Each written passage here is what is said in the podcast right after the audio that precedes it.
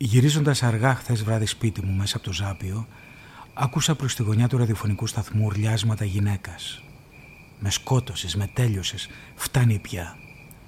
Έτρεξα προσπαθώντας να ειδώ από μακριά. Ένα κορμί κυλιότανε χάμω και ο άντρας χτυπούσε σκυμμένος πάνω του. 3-4 αστιφύλακες και 2-3 διαβάτες χάζευαν αδιάφορα. Η γυναίκα φώναζε σπαράζοντας κατάχαμα. «Γιατί με χτυπάς με το βούρδουλα, αφού θεώρησα το δελτίο μου σήμερα το πρωί?» Έγινα έξω φρενών. «Γιατί τη χτυπάτε?» είπα σε ένα αρχιφύλακα. Ήμουν αγριεμένος. «Δεν τη χτυπάμε», αποκρίθηκε. «Ερχόμουν από πίσω σας και δεν είδα να τη χτυπούν». «4 άντρες δεν μπορούν να κάνουν καλά μια γυναίκα», του είπα. «Πρέπει να τη δέρνουν». Μου έκανε εντύπωση η απάθεια των θεατών. Ήτανε λαϊκοί άνθρωποι. «Μη θυμώνετε, κύριε», μου είπε ένας από αυτούς. «Είναι πόρνη». Η γυναίκα είχε τώρα φανερά κρίση ιστερίας. Κάθε 5 βήματα, καθώς την πήγαιναν στο τμήμα, χωρίς να τη χτυπήσουν πια, καθότανε κατάχαμα, ούρλιαζε, σήκωνε τα φουστάνια της, ξεσκεπάζοντας τη γύμνια της, για να δείξει τους μόλοπες. «Πουτάνα είμαι, και γι' αυτό πρέπει να με δέρνουν με το βούρδουλα. Φταίει εκείνος ο μπινές, θα του δείξω εγώ». Μου έκανε εντύπωση η ομότητα και η δειλία μαζί των ανδρών που χτυπούσαν. Μόλις άρχισα να φωνάζω, έβαλαν την ουρά κάτω από τα σκέλια. Παράξενη η ψυχολογική συμμετοχή μου σε αυτή τη σκηνή.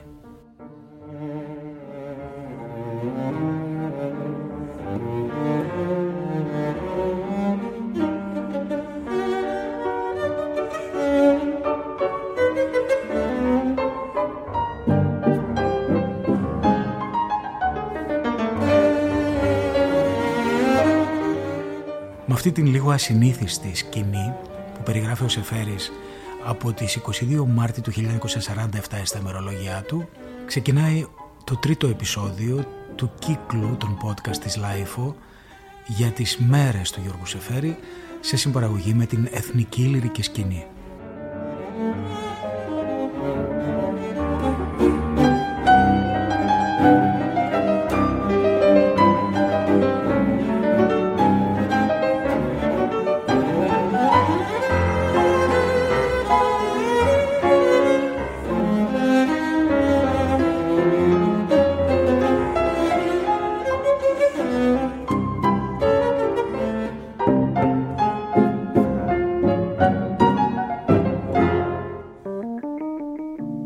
Είναι τα podcast της LIFO.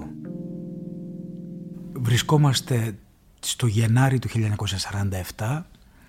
Το υπέροχο καλοκαίρι της Κύχλης και του Πόρου έχει τελειώσει. Ο Σεφέρης έχει γυρίσει στην Αθήνα, έχει μπει πάλι στα καθήκοντά του και σιγά σιγά η λίγο άχαρη πραγματικότητα της Αθήνας εκείνης της εποχής αρχίζει και τον δηλητηριάζει.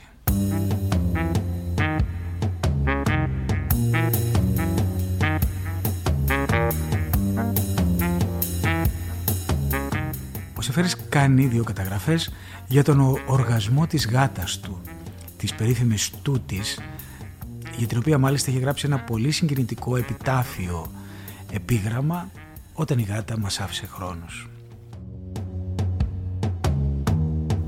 2 το πρωί. Η τούτη μένεται.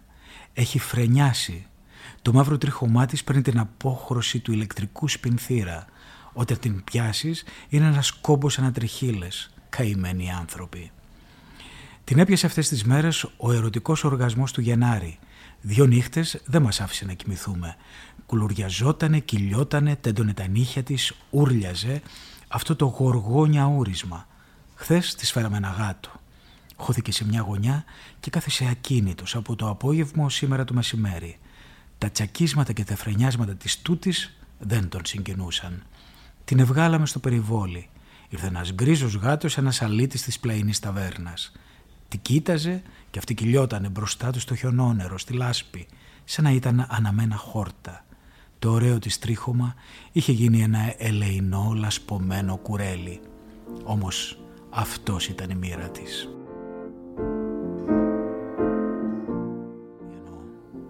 Σάββατο 25 Γενάρη 47. Χθες μεσημέρι έφαγα με το Ρεξ στο ψυχικό. Νωρίς από μεσήμερο, περίπατος πέρα από τα τουρκοβούνια ως την όμορφη εκκλησιά. Μου μίλησε για το ξεκίνημά του. Δυσκολία να τυπώσει το πρώτο του βιβλίο.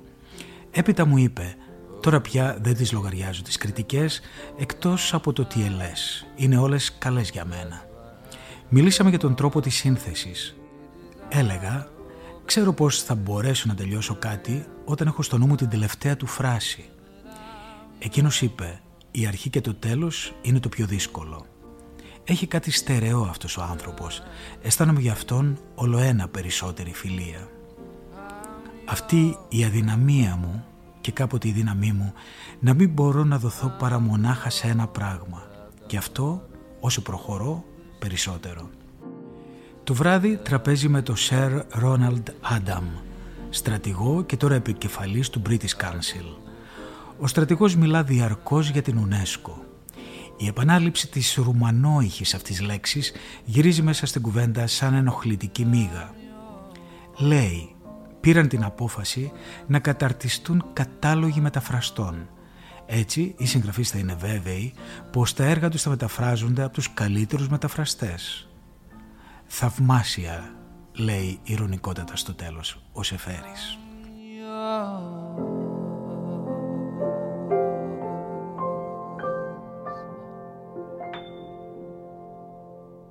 Ο Σπαθάρης, ο καραγκεζοπαίχτης, κάνει μια επίσκεψη στο σπίτι του Σεφέρη που συγκινεί πάρα πολύ τον ποιητή.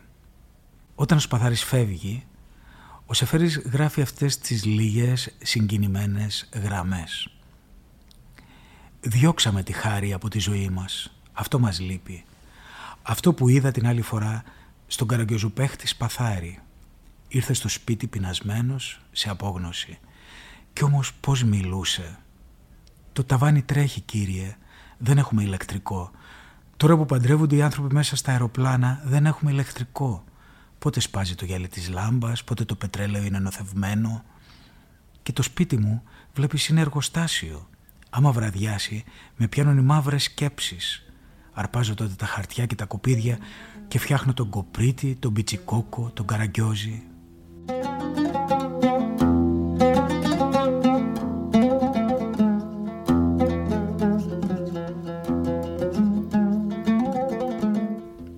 «Αυτό που δεν μπορώ να κάνω εγώ», λέει ο Σεφέρης.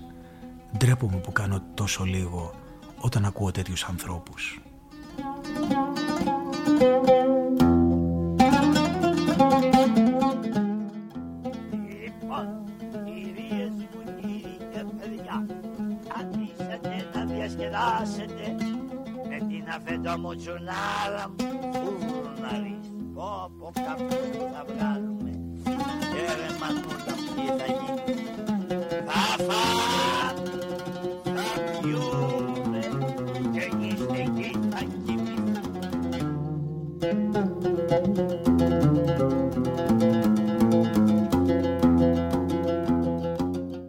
Το Φεβρουάριο του 1947 ο Σεφέρης δέχτηκε το έπαθλο Παλαμά, το οποίο κινητοποίησε, ενεργοποίησε κάτι που είναι πολύ σύνηθες και θα το παρατηρήσουμε συχνά στη ζωή του ποιητή, το φθόνο και το μίσος των συγχρόνων του.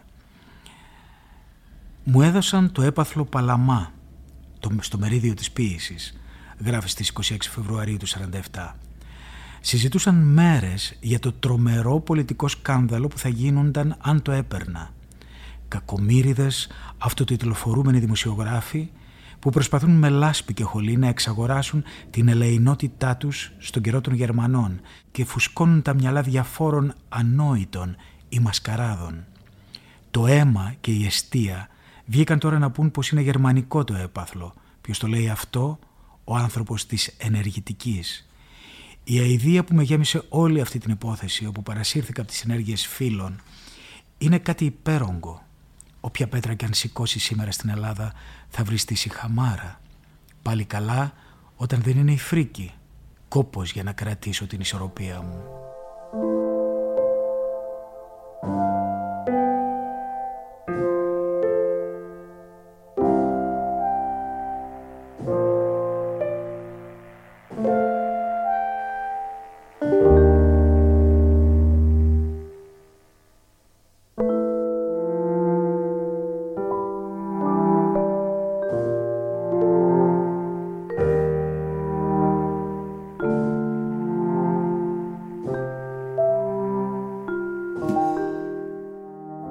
χιόνια δε σ' αφήνουν να κοιμηθείς στις πλάτρες.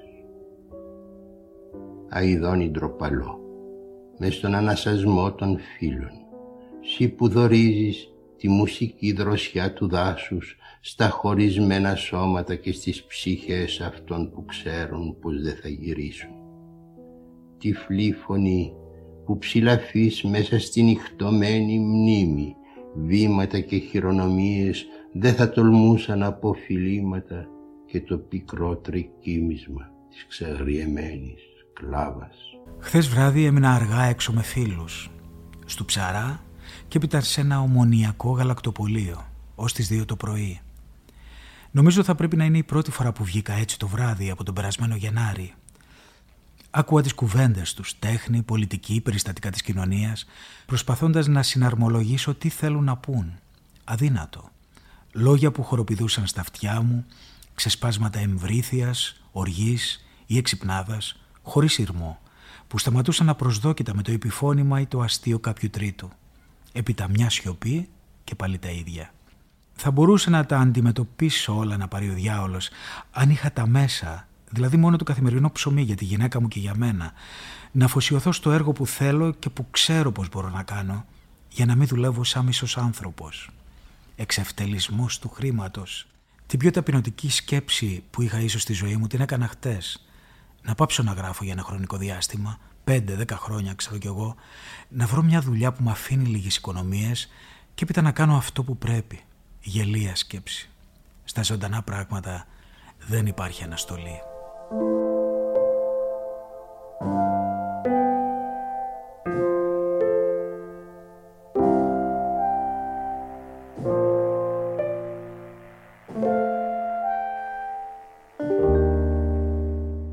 Και τώρα ας δούμε το Σεφέρη πως περιγράφει την κηδεία του βασιλέως Γεωργίου. Το πρωί πήγαμε στους Γκίκα και είδαμε την κηδεία του Γεωργίου. Από το παράθυρο φαινόταν ένα αρκετά μεγάλο μέρος της πλατείας της Μητρόπολης. Κάτω στο στενό δρόμο, ο κυλίβας του κανονιού με τους ναύτες που θα τον έσερναν περίμενε, άδειος. Η επίσημη κίνηση, η ρυθμισμένη τελετή. Μια στιγμή όταν έλαμψε στο φως του ήλιου η κορώνα, το αίσθημα πως όλες οι συμπτώσεις, περιπέτειες, αρετές, κακίες, ηρωισμοί, μεγαλεία, μίση, χολή και τόσο αίμα και τόση λαχτάρα έμπαιναν στη γραμμή, γινόντουσαν μια πυραμίδα κάτω από το ελάχιστο αυτό και τόσο απρόσωπο τώρα σημείο, έμπαιναν σε μια τάξη συμπαγή, χωρίς αιτία και χωρίς αποτέλεσμα, δείχνοντας την καταθλιπτική τραγωδία των ανθρώπων που δεν έχουν καμιά άλλη δύναμη, θα έλεγες, παρά τη δύναμη του ανεξάντλητου πόνου. Ένας εφιάλτης, ως τη στιγμή που χάθηκε η άκρη της ουράς της συνοδείας και άρχισαν πάλι να περνοδιαβαίνουν οι συνηθισμένοι διαβάτες, ξαναφέρνοντας την καθημερινή αναρχία της ζωής.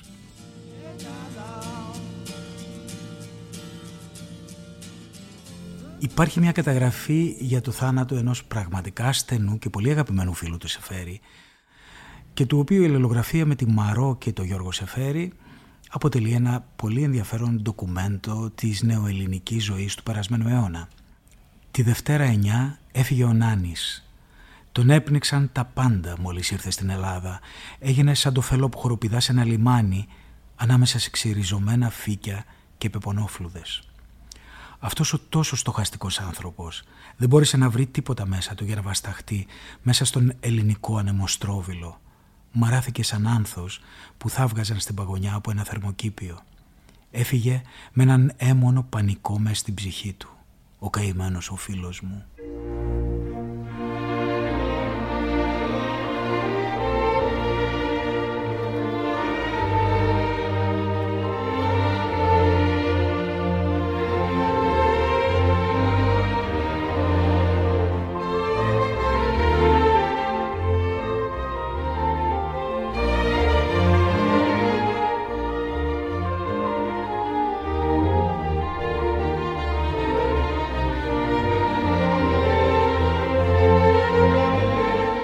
Ένας γέροντας στην Ακροποταμιά, στον Άννη Παναγιωτόπουλο. Κι όμως πρέπει να λογαριάσουμε πώς προχωρούμε. Να αισθάνεσαι δεν φτάνει, μήτε να σκέπτεσαι, μήτε να κινείς. μήτε να κινδυνεύει το σώμα σου στην παλιά πολεμίστρα, όταν το λάδι ζεματιστό και το λιωμένο μολύβι αυλακώνουνε τα τείχια. Κι όμως πρέπει να λογαριάσουμε κατά πού προχωρούμε, όχι καθώς ο πόνος μας το θέλει και τα πεινασμένα παιδιά μας και το χάσμα της πρόσκλησης των συντρόφων από τον αντίπερα γυαλό, μήτε καθώς το ψιθυρίζει το μελανιασμένο φως στο πρόχειρο νοσοκομείο, το φαρμακευτικό λαμπύρισμα στο προσκέφαλο του παλικαριού που χειρουργήθηκε το μεσημέρι, αλλά με κάποιον άλλο τρόπο μπορεί να θέλω να πω καθώς το μακρύ ποτάμι που βγαίνει από τις μεγάλες λίμνες τις κλειστές βαθιά στην Αφρική κι ήτανε κάποτε Θεός και έπειτα γέννηκε δρόμος και δωρητής και δικαστής και δέλτα που δεν είναι ποτέ του το ίδιο κατά που δίδασκαν οι παλαιοί γραμματισμένοι και ωστόσο μένει πάντα το ίδιο σώμα, το ίδιο στρώμα και το ίδιο σημείο, ο ίδιος προσανατολισμός.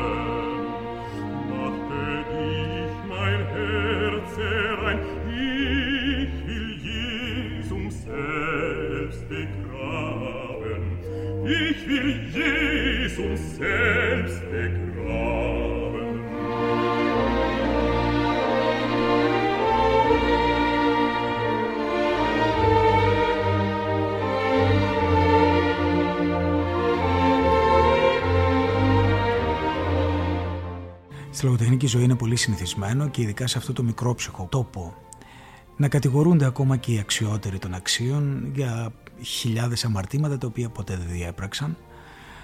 Πάντα κάτι πλανάται εναντίον τους, πάντα κάποιος πρέπει να αποδείξει ότι δεν είναι ελέφαντας και ούτω καθεξής. Τον Ιούλιο λοιπόν του 1947 ήρθε η στιγμή να κατηγορηθεί ακόμα και ο Σεφέρης, που είναι γνωστό πώς μίλαβε λέξη-λέξη τα ποίηματά του, για λογοκλοπή ή κάτι παρεμφερές. Γράμμα από τον Ρομίγι Τζέκινς για την Κύχλη. Αναρωτιέται αν γράφοντας το στίχο «Κι αν με δικάσετε να πιω φαρμάκι, ευχαριστώ», είχα στο νου μου την terrific line του Lear, του βασιλιά Lear, «If you have poison for me, I will drink it». Πρέπει να είναι 10 χρόνια που δεν διάβασα King Lear και όσο και να ψάχνω δεν βρίσκω να μου έμεινε πουθενά ο στίχος αυτός. Η φράση της Κύχλης είναι θεληματική αναφορά στην απολογία του Σωκράτη και τη σύνδεση με το αγγλικό την αισθάνομαι τώρα σαν παραστράτημα. Δεν είναι διόλου στο νόημά μου. Κι όμως ο επαρκής αναγνώστης έχει τα δικαιώματά του.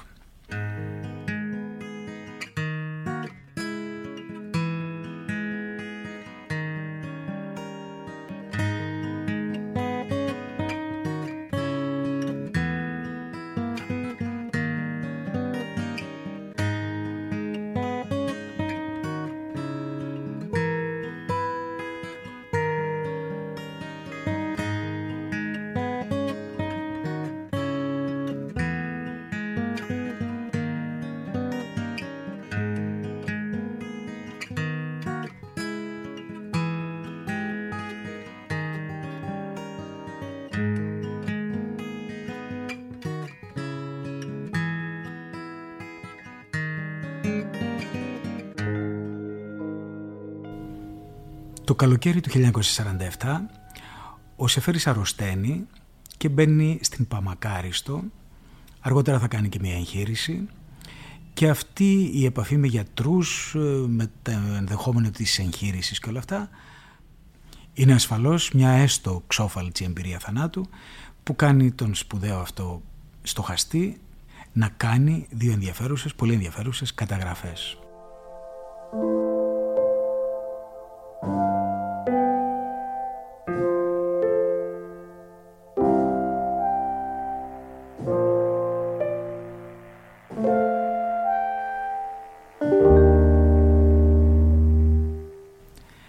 Σήμερα στην Παμακάριστο για ακτινογραφία. Πρώτη φορά που βγήκα από τότε που έπεσα. Η πλάκα δείχνει μια πέτρα στο δεξινεφρό. Και αυτό μου θυμίζει κάτι που τόσο συχνά λησμονούμε.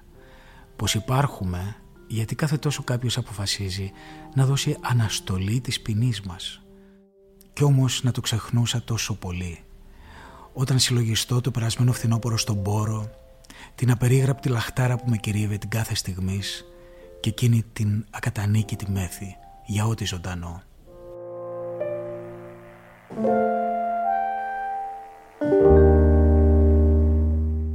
Ένα περίεργο φαινόμενο της αρρώστιας μου, σύμπτωση ή άλλο δεν ξέρω, ξαφνική και καταπληκτική ευαισθησία στην όσφρηση. Την Τρίτη, τη νύχτα που είχα την κρίση, μια συνηθισμένη μυρωδιά έπαιρνε ένα όγκο καταθλιπτικό. Προχτές βράδυ, καθισμένος στην κρεβατοκάμαρα, καθώς γύρισε νοτιάς, άκουσα να μυρίζει από το παράθυρο η θάλασσα. Η Μαρό, που έχει πολύ καλύτερη όσφρηση από μένα, δεν ένιωθε τίποτα.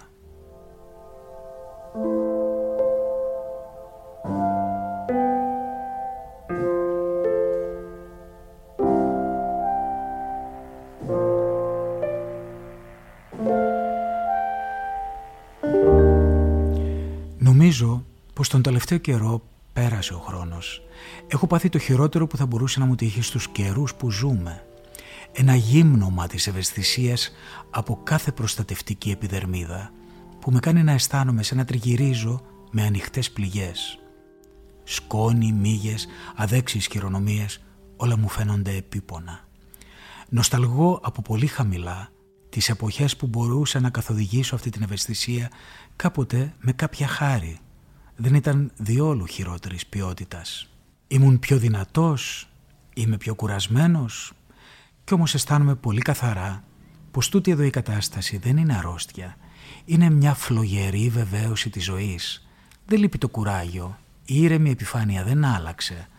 Μόνο που χρειάζεται μια τρομερή προσπάθεια που με κάνει θλιβερά βαρύ.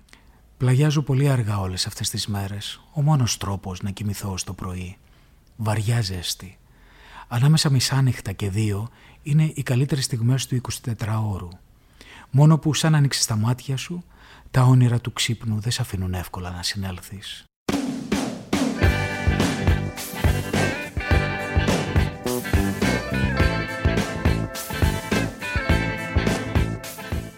Κυριακή 13 Ιουλίου του 47. Ανάγκη να ειδώ τον ήλιο. Βγήκα περασμένο μεσημέρι. Πρώτο περπάτημα από τότε που αρρώστησα. Αναφιώτικα, Ακρόπολη, δασάκι Αρίου Πάγου, δασάκι Φιλοπάπου. Φως τόσο δυνατό και τόσο καθαρό, δείχνοντας το κάθε τι με τέτοια κεραυνωμένη ενάργεια που είχα τη σοβαρή αίσθηση μιας ξαφνικής φρεναπάτης μέσα στην καρδιά της μέρας.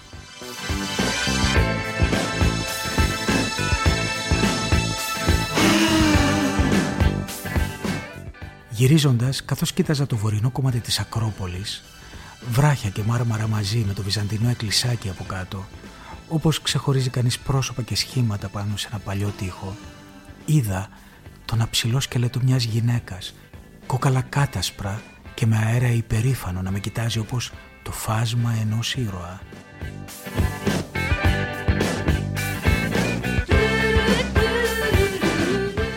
Με κοίταζε από ένα κόσμο που δεν ήταν πια ο σημερινός, αλλά ένας μελούμενος κόσμος, όπου τίποτε από όσα ξέρω, πράγματα και πρόσωπα, δεν είχε διασωθεί.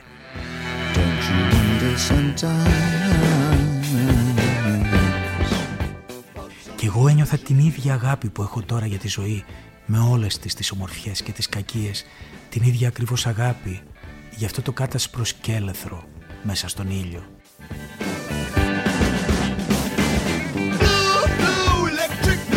That's the color of my room where I will live.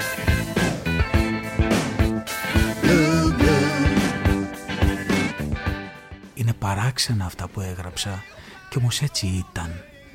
Δεν ξέρω να τα εκφράσω με περισσότερη ακρίβεια. Έχω την εντύπωση πως είδα μια στιγμή αιωνιότητας. Είμαι ο Στάθης Τσαγκαρουσιάνος. Ήταν το τρίτο επεισόδιο μιας σειράς που μεταφέρει σε podcast τα ημερολόγια του Σεφέρη, σε συμπαραγωγή με την Εθνική Λυρική Σκηνή και με την ευγενική άδεια της Άννας Λόντου και των εκδόσεων Ίκαρος. Ευχαριστώ που με ακούσατε. Σε περίπου 10 μέρες θα είμαστε πάλι μαζί για τη συνέχεια. Είναι τα podcast της LIFO.